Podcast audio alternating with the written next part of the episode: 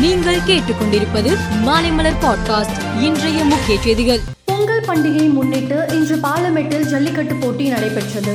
வாடிவாசல் வழியாக சீறி பாய்ந்த காளைகளை வீரர்கள் திறம்பட எதிர்கொண்டு திமிலை பிடித்து அடக்கினர். சிறப்பாக விளையாடி அதிக காளைகளை அடக்கிய வீரர்கள் தேர்வு செய்யப்பட்டு அடுத்தடுத்த சுற்றுகளுக்கு அனுப்பப்பட்டனர். காளைகளை அடக்கிய வீரர்கள் மற்றும் பிடிபடாத காளைகளின் உரிமையாளர்களுக்கு பரிசுகள் வழங்கப்பட்டன.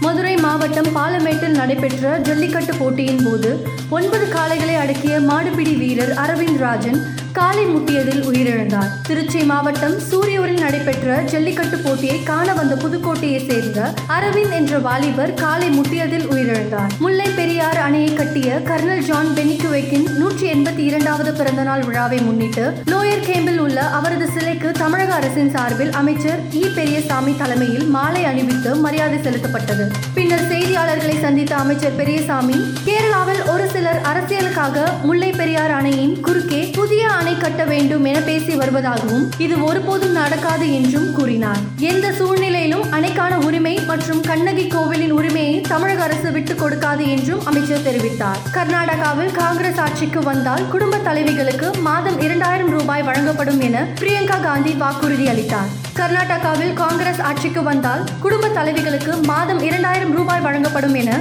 பிரியங்கா காந்தி வாக்குறுதி அளித்துள்ளார். பிரிட்டன் நாடு தங்களின் ரஷ்ய எதிர்ப்பு இலக்குகளை அடைவதற்கான ஒரு கருவியாக உக்ரைனை பயன்படுத்துவதாக ரஷ்யா குற்றம் சாட்டியுள்ளது.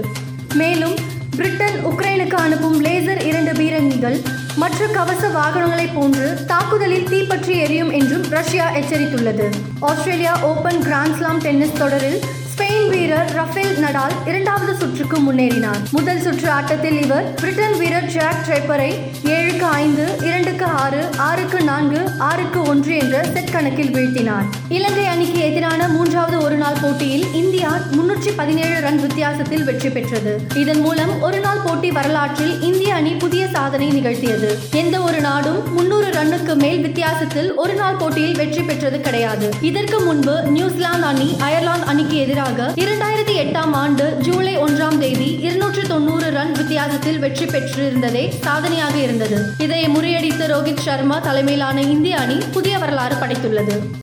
மேலும் செய்திகளுக்கு மாலை மலர் பாட்காஸ்டை பாருங்கள்.